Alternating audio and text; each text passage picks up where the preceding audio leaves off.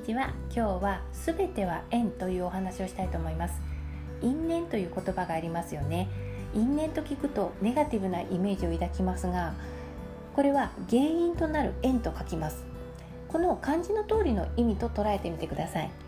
人との出会いはもちろん病気もお金も出来事も全部縁です。原因があってつながっているものです。その人が持つ宿命と運命を調整するために人物やその事柄と出会うべくして出会うと考えています。だから宿命通りに生きられている時はその勢いを伸ばすべく追い風に背中を押されるような運勢となります。本来進む道からそれている時はそれを調整するべく向かい風に足止めを食らって進む道を変えるとかスタートラインに引き返すか否かとかを考えざるを得ないような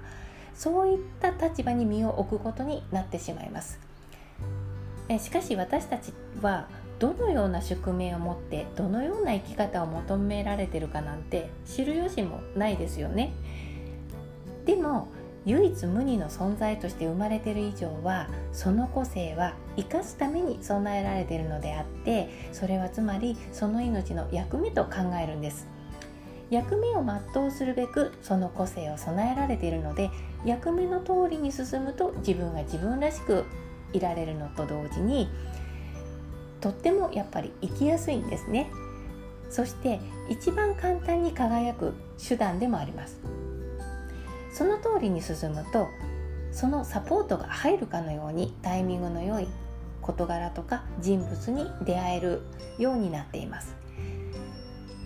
役目からそれているとトラブルとか憂い事にあったり方向転換とか足止めせざるを得ない事象が起こったりします。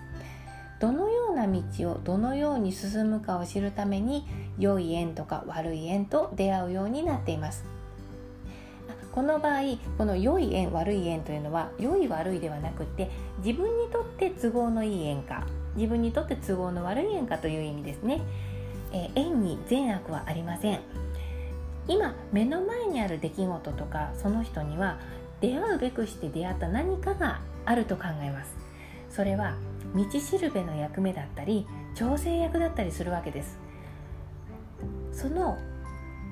事象を受け取ればその縁は昇華するように人生の中に溶け込んでいってくれます、